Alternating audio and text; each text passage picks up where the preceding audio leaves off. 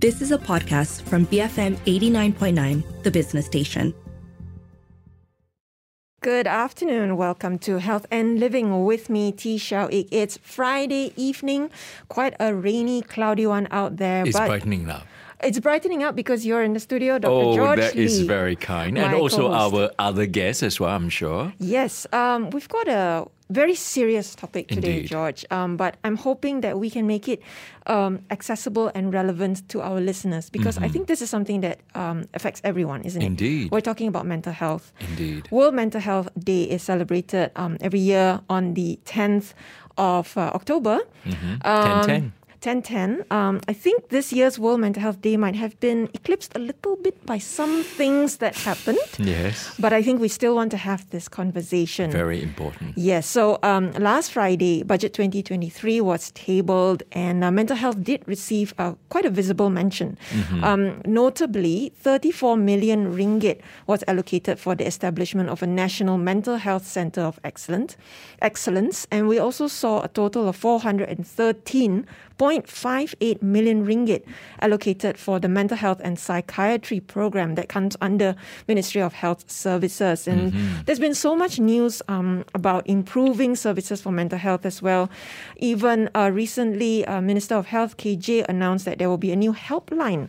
For mental health called Talian Heal, H E L. It's got a nice name there. All heading the right direction. Yes, um, and no, I hope so. And uh, you know what we want to talk about today is uh, we we are mindful, of course, that Parliament has been dissolved, but eventually a new budget will be retabled when the new government is voted in. Possibly a revamp of the current one. I mean, you or, know. or even better, we'll have more money, you know, uh, allocated to mental health. So I mean, I think why not have that discussion right now Importantly. about um, where investments, uh, why investments in mental health are important, and where they can go to to improve uh, support and services for people. Joining us for this very important discussion, Professor Dato Dr. Andrew Mohanraj, a clinical psychiatrist and a the president of the Malaysian Mental Health Association.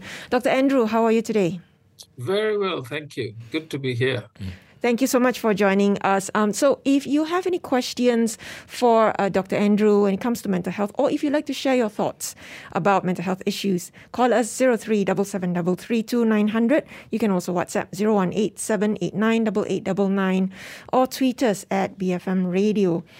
I think to start with a, very, very big picture look, Dr. Andrew, um, I want to quote the Director General of the WHO. He actually said this last year, but it's um, it's so relevant. Dr. Tedros said that World Mental Health Day is an opportunity for the world to begin redressing the historic neglect of mental health. Very, very strong words there. Um, I'm wondering what you think about it, and especially when we look at mental health through the lens of policy making budgeting, resource allocation? Has it been neglected? And are you seeing improvements? Thank you. Thank you very much. Well, I think Dr. Tedros used those strong words, and rightly so, uh, to refer to the you know historical situation of mental health and how mental health services were were, were, were provided and how the provision of mental health and psychiatric services were abused uh, in the past, leading to neglect, uh, human rights abuses, and things like that. So, and that still continues in many parts of the world. Uh, we do see people still chained and shackled simply because, uh, you know, they remain psychotic and they do not have access to um, antipsychotic medications, which are which can be as cheap as uh, 25 cents a day. Uh, so therefore, Dr. Tedros's uh, remarks uh, does make sense. Even today? when you talk about uh, Is shackles yes, and I'm So Dr. Lee, it- this still happens. I have seen it personally in my work in Aceh, um, in Indonesia, and it continues even in, in, in other neighboring countries in the region. It's sad, but it's true. And um, so, but in our context, if you talk about, you know, what is the impact on mental health, or if, it's, if it is neglected um, as a result of poor budgetary allocation, for sure, if you look at one of the barriers or the main barriers to accessibility of mental health care is service provision. Therefore, when budgetary allocation is inadequate or seen to be inadequate, this would lead to less accessibility to mental health care. Um, additionally, it could also be less funds for research and awareness programs. Mm-hmm. Okay. Um, Dr. Andrew, perhaps you can give us some idea um, how much of that allocation uh, currently, uh, you know, as far as healthcare is concerned, uh, proportion of that is actually allocated to uh, mental health, and what difference would the uh, most recent budget announcement actually make, and what sort of increment are we talking about here? Yeah, there is a marginal increment. Um, I, the, the, current budget is allocated is in the 2023 budget is 413.58 million. I think it is a, a, small uh, increase from the previous budget. I'm not sure the actual figures, but it was 300 odd uh, million. Uh, but it is now a, a, significant increase or an increase in the budget is good news, of course, for everyone. Mm-hmm. Uh, but it is uh, more important to to see uh, how, in, in, in proportionate terms, how much of this would be for emoluments and uh, uh, and service provision, and how much would it be for prevention measures. So I'm afraid uh, when we look at the budget, uh, we need to see has there been any tangible service uh, increase in service provision. And I suspect in the region budget there seems to be an increase, but as I said, it's probably more towards emoluments and treatments uh, rather than you know uh, for prevention, which but, is very mm, important. Okay, but the emoluments, you know, which covers human resources uh, yes. and the services. That that's what you were talking about as a current and mm. probably still very pressing barrier when it comes to access, isn't it? What's the landscape like, um, Dr. Andrew, when it comes to uh, the provision of mental health services, especially in the public sector? Okay. Now, uh, you know, we uh, our, our services are actually quite widespread.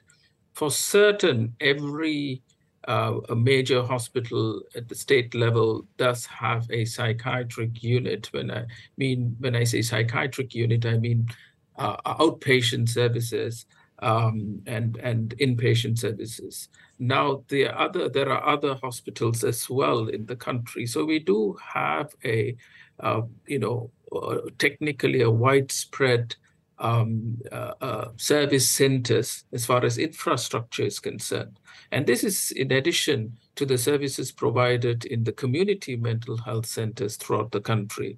Uh, we have, I think, about 19 uh, such community centers uh, throughout the country. And it is also planned for these centers to be set up in more places.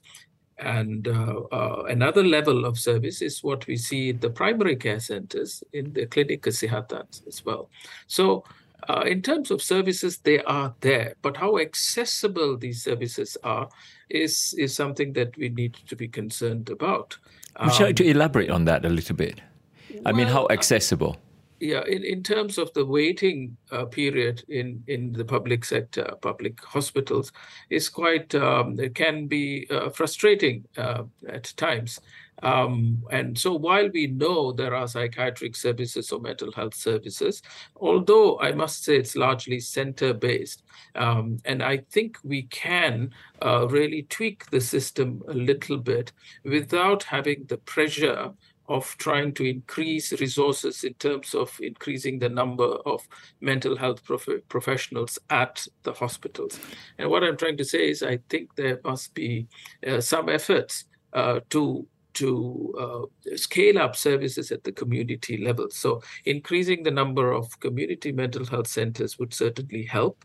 Now, uh, it, at the Pusat, uh, the clinic Kesihatans, we do have uh, many clinic Kesihatans here uh, in our country, which are headed by a, uh, a, family medicine specialist.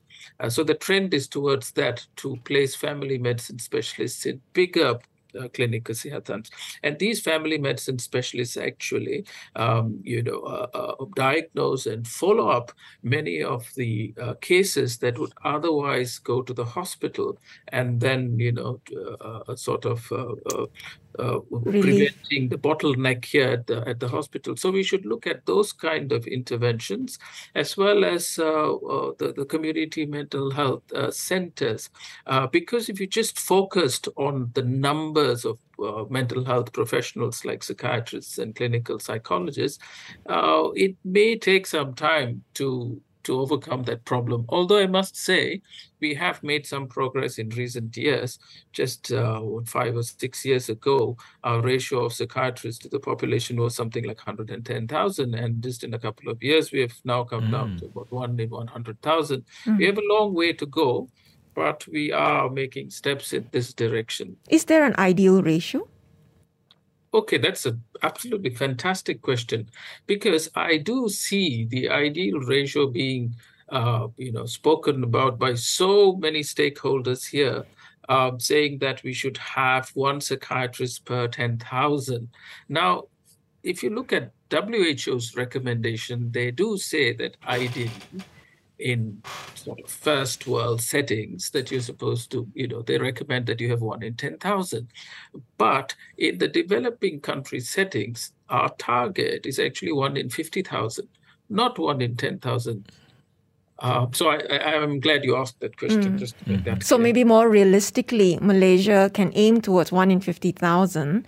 Absolutely. And build up. So I want to uh, get you to elaborate on what kinds of what kinds of investments or capacity building would be needed so that we can strengthen that community and primary care level of uh, mental health services? Okay. Now, certainly we need to, you know, at, at, at, at, at you know, at, at, a certain top level, so to speak, you you obviously need to look at uh, uh, doctors taking up the specialty of psychiatry and then choosing to become psychiatrists. So uh, clearly, more and more people are choosing the specialty, but not many of them, not enough of them, uh, of us, are actually uh, uh, showing some interest in becoming a psychiatrist. So that is one one factor really why we don't see that many people joining the program. But along with that, I think it is also good to focus on other mental health professionals like clinical psychologists. I mean, we are dismally low in the numbers of clinical psychologists in the country. And, you know, when all mental health professionals work together in a very concerted manner, not every case needs to be, you know, sent to, to the psychiatrist's clinic. And therefore, clinical psychologists also play a very important role here. I think we must focus on that area. And what is often forgotten are mental health social workers and mental health or psychiatric uh, uh, occupational therapists therapists. These are components of a proper mental health care system. Mm-hmm. And somehow we have forgotten that there actually exists an, you know, a, a profession called um, mental health social workers. Mm, the the allied uh, the allied health mm-hmm. uh, professionals yes. that provide the supportive yeah. services around in yeah. within that ecosystem. Absolutely, but often when we speak about allied health, we only think of clinical psychologists and counselors. But a real, a proper system, particularly if we are moving towards a community uh, based system, then you know medical social workers historically in our country have proven to be the real backbone of mm-hmm. our of uh, you know a fantastic uh, public health uh, service mm. in the 70s and 80s, uh, late 60s. Absolutely. Without uh, social workers, uh, we would not have achieved so much. So the same kind of effort must be made in terms of uh, uh, mental health services. Absolutely. You know, I think this might be the first or, or a rare uh, conversation I've had where social workers are brought into mm. the, uh, this uh, issue about uh, mental health they in terms be, of the really. human resources, mm-hmm. absolutely, to provide the community support.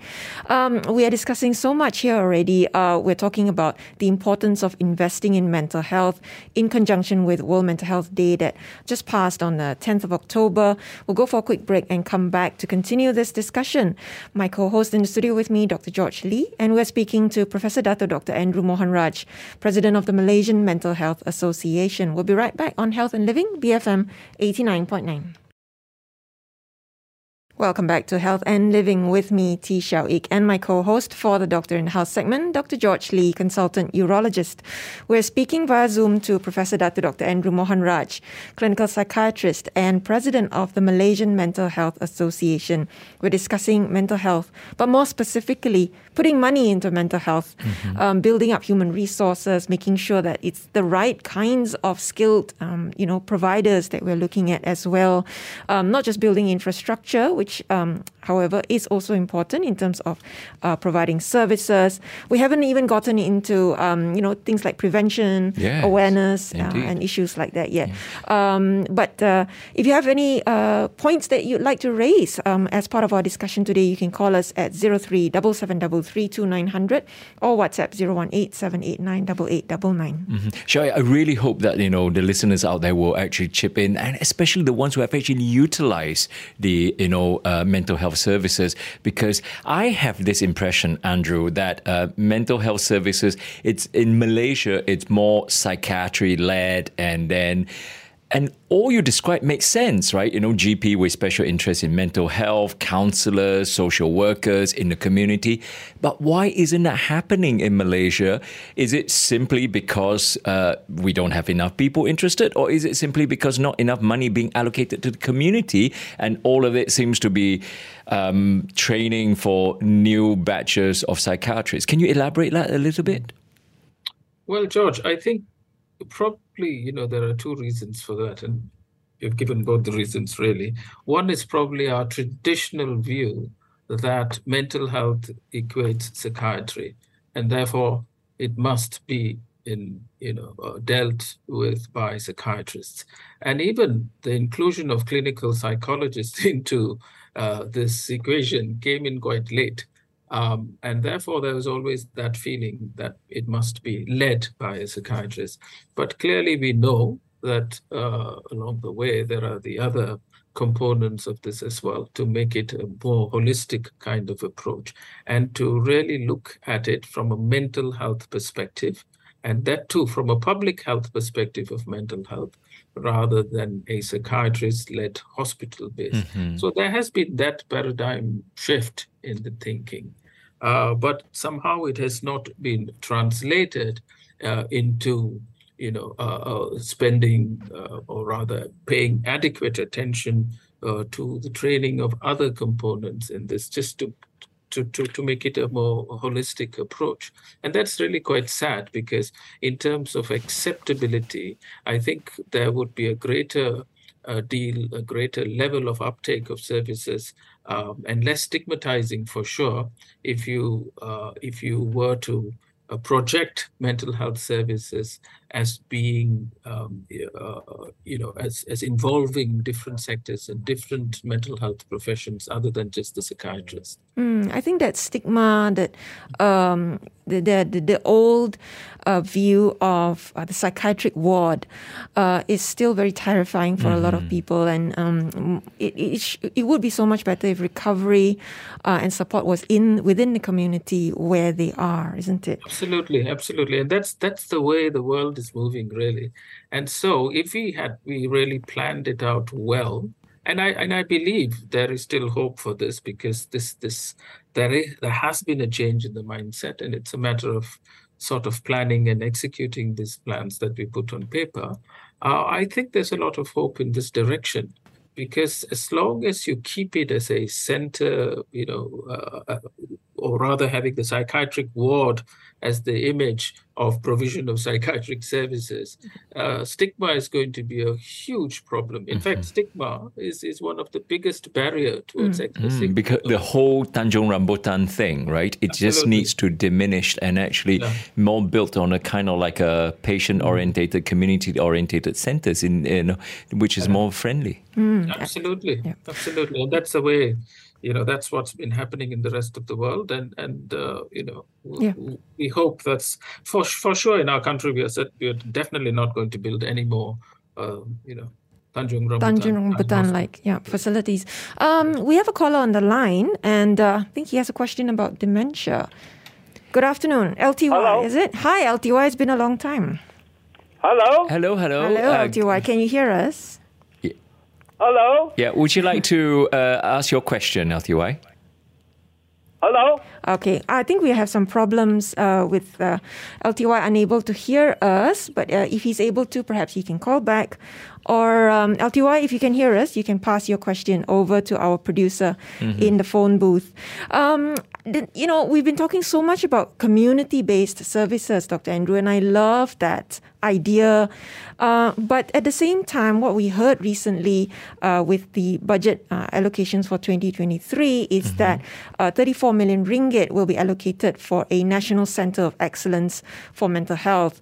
Now, that's sort of like um, the idea of building this, um, you know, brand new spanking building, perhaps. Uh, I'm just curious to know what are your thoughts on the purpose of a center like this, if it does um, see fruition.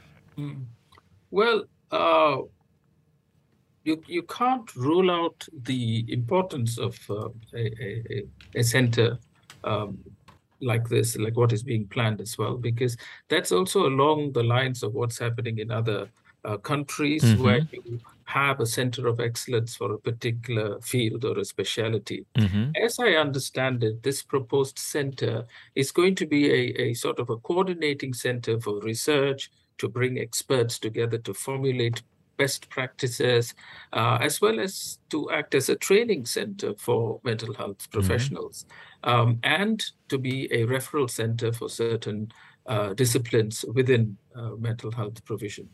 Additionally, there is also a plan, and this is really interesting. There is a plan to bring uh, mental health non government uh, uh, bodies uh, uh, together for coordination purposes. Uh, for example, distribution of resources in, in in, in prevention programs as well as in disaster mitigation and responses. Mm-hmm. An example of this would be to act as a coordinating agency to ensure adequate uh, distribution of uh, community intervention and services uh, through non government organizations and civil society in post disaster situations.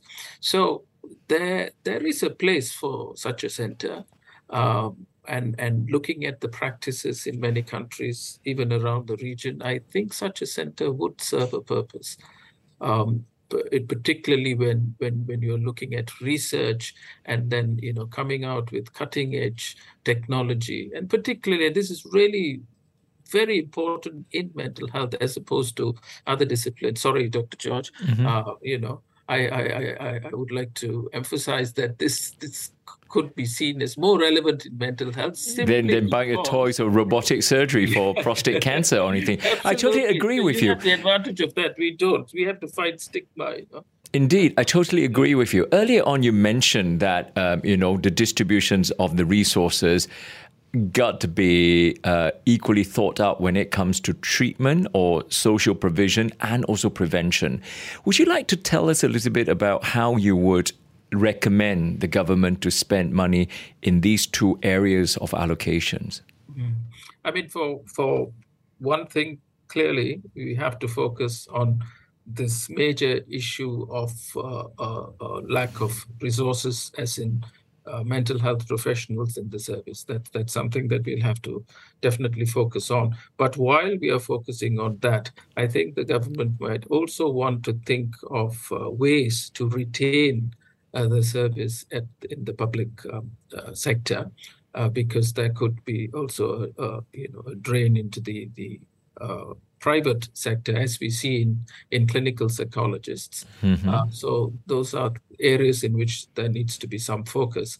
But in terms of uh, prevention yeah. uh, uh methods, then obviously the government has to, I think, with this uh, budgetary uh, allocation, more and more emphasis should be on prevention. And and in terms of preventing this, would be to promote good practices um, in, in in promoting mental well-being, as well as to understand the nature of uh, of chronic mental health uh, uh, disorders. How would you recommend the money being spent for these prevention measures?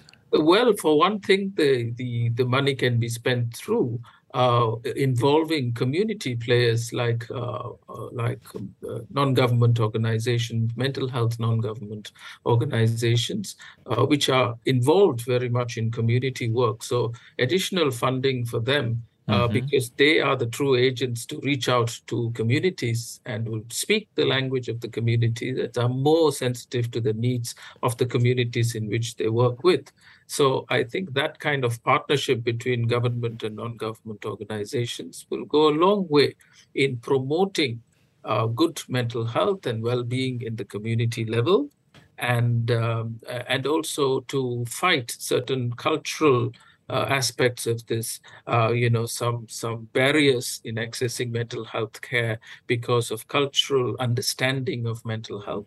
These are things that can be best uh, tackled uh, by um, uh, you know culturally sensitive uh, uh, non-government organizations. Mm. Um, the other aspect that can be focused on, and and it may not necessarily mean uh, spending government money on this, but but more towards enlisting the role of the public of the private sector, namely the namely the corporate sector and companies in promoting mental well-being at the workplace. Um, I think this uh, it's also important to understand that the stakeholders in the promotion of mental health and well-being uh, cannot entirely be uh, you know seen to be uh, be the government agencies here. So there must be some responsibility taken by others as well. And the fact that we spend so much of time at the workplace and to most of us, the jobs we do, the occupations we hold, uh, somehow is identified with us. I mean, it's so much part of our identity. And a, and a huge source of stress as well. Absolutely. So, while I must say work itself is recognized as a protective factor for good mental health, obviously, if you're not working and you don't have you know money you're going to start worrying and that's going to cause you some mental health problems but uh, and but work itself could also be the source of your stress. And we are seeing more and more of that uh, now. And I think it's about time that there is some sort of concerted efforts here uh, you know to to to ensure that workplace mental health is also given mm. more mm. apparent after covid really. Absolutely, absolutely, yeah. And a lot of conversations in that area as well. We'll go for another quick break and uh, come back to try to take lty's call. He's been holding uh, and uh, hopefully we can get him on the line. Uh, we're speaking to professor Dato dr andrew mohan raj president of the malaysian mental health association about the importance of investing in mental health. Call us if you have questions or thoughts you'd like to share. 03 733 or WhatsApp 018 789 8899. Good afternoon. Welcome back to Health and Living with me, Tee Shiao and my co-host, Dr. George Lee, consultant urologist. Our guest today, Professor Dr. Dr. Andrew Mohanraj, president of the Malaysian Mental Health Association. We're discussing mental health and the importance of uh, allocating resources and funding in areas where uh, services and support is most needed. We have LTY on the line. Good afternoon, LTY. Do you have a question for us? Good afternoon, Survey, Dr. Hi. George. Good long afternoon. Time Long time no here. Yes. Uh, What's your question? Good afternoon to you, Professor. Yes, your L- your question, LTY. Uh, my, I, I'm now I'm almost 80 years old. 80. Okay. My question is about treatment for Alzheimer and dementia. The latest uh, is the uh, is uh, what you call the mRNA mRNA treatment, but uh, dealing with this uh, amyloid protein and uh, tau protein mm. and right. entanglement. But I find find that this uh, this treatment is not effective. Can you can you enlighten uh, us? Thank you so much for the question. We'll answer it off air. Yeah. Okay. Drugs? Thank you very All much. All right. Thank, thank you, LTY. Okay. So thank you, Mr. LTY, for that question. Oh, I didn't expect that question, but nevertheless. You caught but, off guard. yes, but that's fine. Um, uh, you're obviously referring to Alzheimer's dementia, mm-hmm. um, and because uh, you know there could be other forms of dementia as well.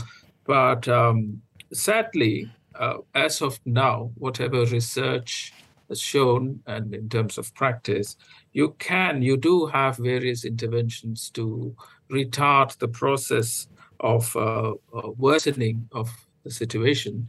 Uh, nevertheless, I don't think we have mm-hmm. what is mm-hmm. known as appropriate treatment to reverse the process mm-hmm. in any way or to improve the situation in any way. Uh, but there are other kinds of psychosocial uh, interventions uh, that can, you know, support the particular individual. Mm-hmm. Um, to provide a an environment that stimulates the individual cognitively. Mm-hmm. Uh, so these are things that are possible, but it's more more uh, important for us to understand that it is a progressively worsening situation characterized mm-hmm. by irritability, what appears to be low mood, and obviously forgetfulness uh, and sometimes violent uh, uh, outbursts as well as paranoia. Yeah, but um, shall we? So, you know, obviously, LTY brought up a very important point, uh, which is mm-hmm. quite neglected area, which is elderly yes. care mental health. Right? Okay, how much of a f- um, allocation of uh, resources is being distributed to elderly care mental health? Mm. I don't have the details of that, but certainly, uh, in terms of uh, you know, formalizing these services in, in major hospitals in the country, in the public sector, we do recognize that. And there are clearly increased number of special, uh, specialists uh, in, in, in neurology and as well in psychiatry in, uh, by choosing a subspecialty called geriatric uh, psychiatry. So we do have quite a number. I mean, a, a, an under an appreciation or a recognition that there should be more people mm. in psychogeriatrics. There are many people who have chosen this field. And also, I think there is a realization that we are moving towards an aging population and we are going to see this situation. Uh, uh, where we have to, you know, tackle or, or meet the needs of uh, people in the geriatric age group. Whether we can live meet those demands, I'm not sure, mm. uh, because clearly that is going to be a, a major challenge. Mm. Uh, but we must look into this more, and not just uh, uh, uh, the demands of the geriatric age groups. In you know, when you're talking about Alzheimer's or any other uh, medical situation, which which is very obvious. I mean, that's how the situation will be when you have people living. Uh, longer and longer. Mm. Uh, but in terms of other kind of support systems like housing, and uh, you know uh, retirement homes, mm, assisted yeah. living, things like that has to be you know something that we need to seriously look at and start planning. That's exactly uh, a point I wanted to get into the social determinants of mental health rather than just investing into services yeah. per se. Um, you're looking at risk factors of mental health that occur in um, in the community itself, uh, like you said, housing or, or, lack thereof, perhaps financial instability, food insecurity, um, and for uh, older adults, perhaps the lack of social connections. Um, how do you see that uh, being invested in? Mm-hmm.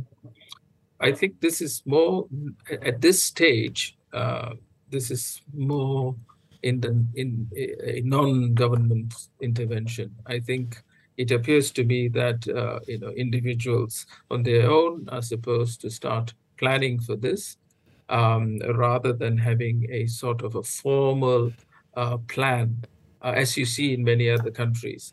Uh, this is an area that we must focus on and start planning. And it could also be jointly done as uh, in, in many other uh, countries, we see a, a formal support system for people in the geriatric age group, either in assisted living or you know housing and uh, accessibility to healthcare and things like that, and which can also uh, be topped up to uh, you know for want of another word for a you know more premium level if you want to call it that uh, by individual contributions as well as of now, I think we don't really have any um, effective, uh, you know, plans. Uh, but it's about time we start thinking about it. And um, you know, we are expecting the next general elections soon. um, everybody's waiting for that announcement. But what do you hope for?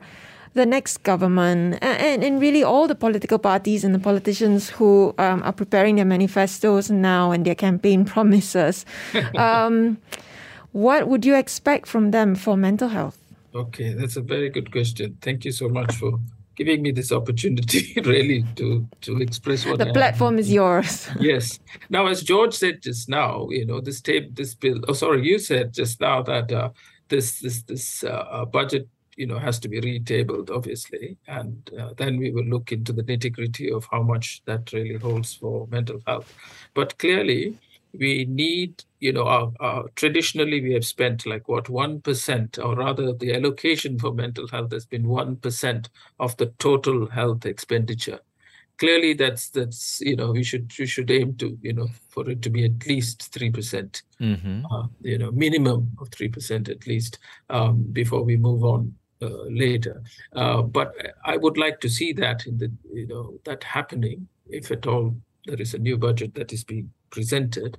Um, but in addition to that, there is one point that I would also like to make is that uh, leadership in mental health is extremely important. Now, when I say leadership, I don't mean uh, looking at mental health as a from the perspectives of psychiatry as a medical provision but you've got to look at it as a concerted effort, a multi-sectorial approach towards this. Um, so you know, while the, the health minister and the health ministry plays a very crucial role here, and our discussion really today has been around uh, mental health as part of health.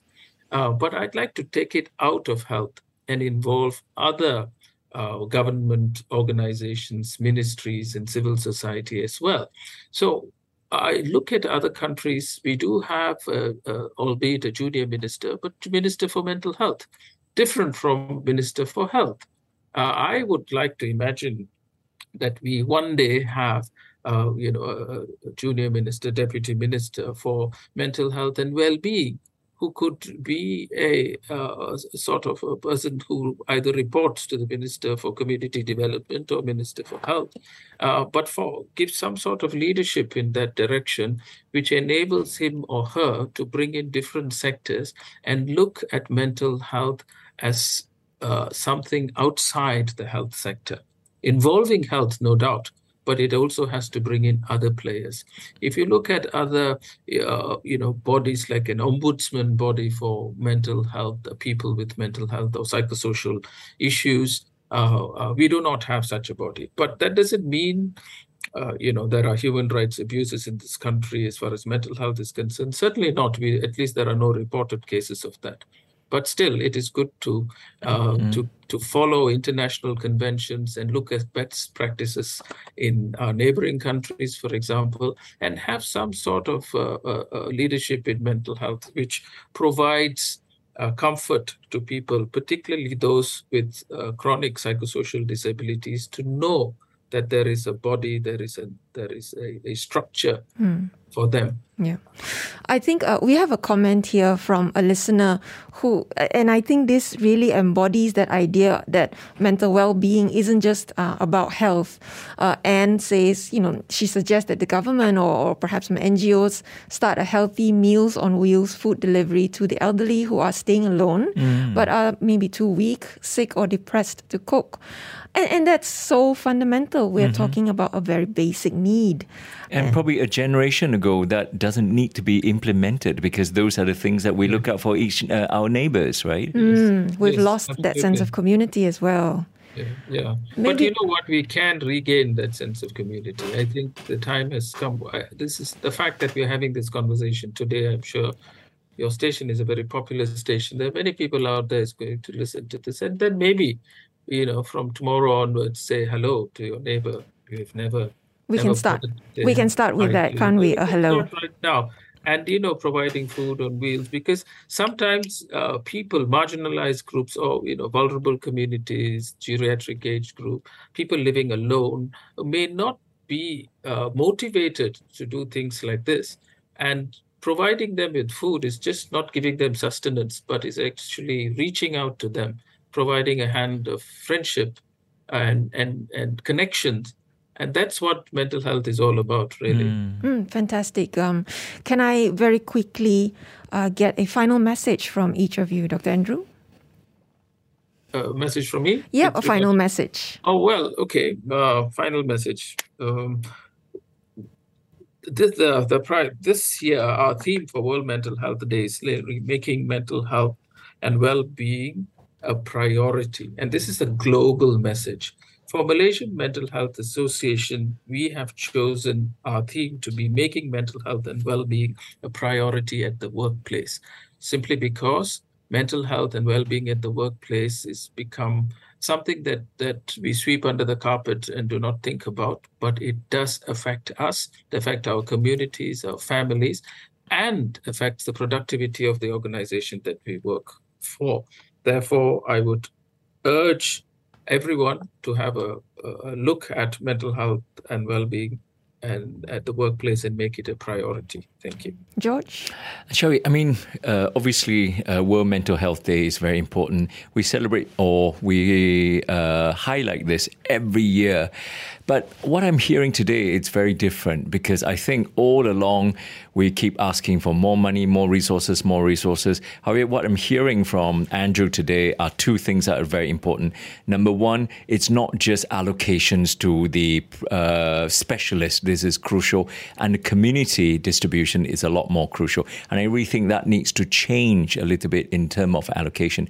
The second thing I'm really hearing is that it's actually not just the money that will make all the difference. Although what you highlighted, 1% out of all the healthcare budget, you wanted 3%. But no matter how many percent we throw in, if we're in a kind of like a very disconnected community, none of that money is going to make any difference. So at the end of the day, it always boils down to that human touch that actually keeps everyone sane and keeps everyone mental health healthy. Mm, the connection. Absolutely. That's right. And then hopefully, you know, it's not just about money. And hopefully, the uh, Malaysian Mental Health um, uh, Association can actually champion a lot more of these non-money related um, initiatives to get the whole country connected again. Absolutely. Malaysian Mental Health Association do have very, very excellent initiatives. I would suggest um, that you check out their social media pages and their website to find out more about what they do.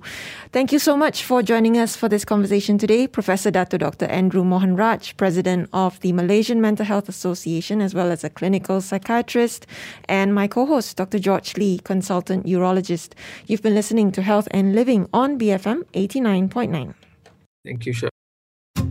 You have been listening to a podcast from BFM 89.9, the business station. For more stories of the same kind, download the BFM app.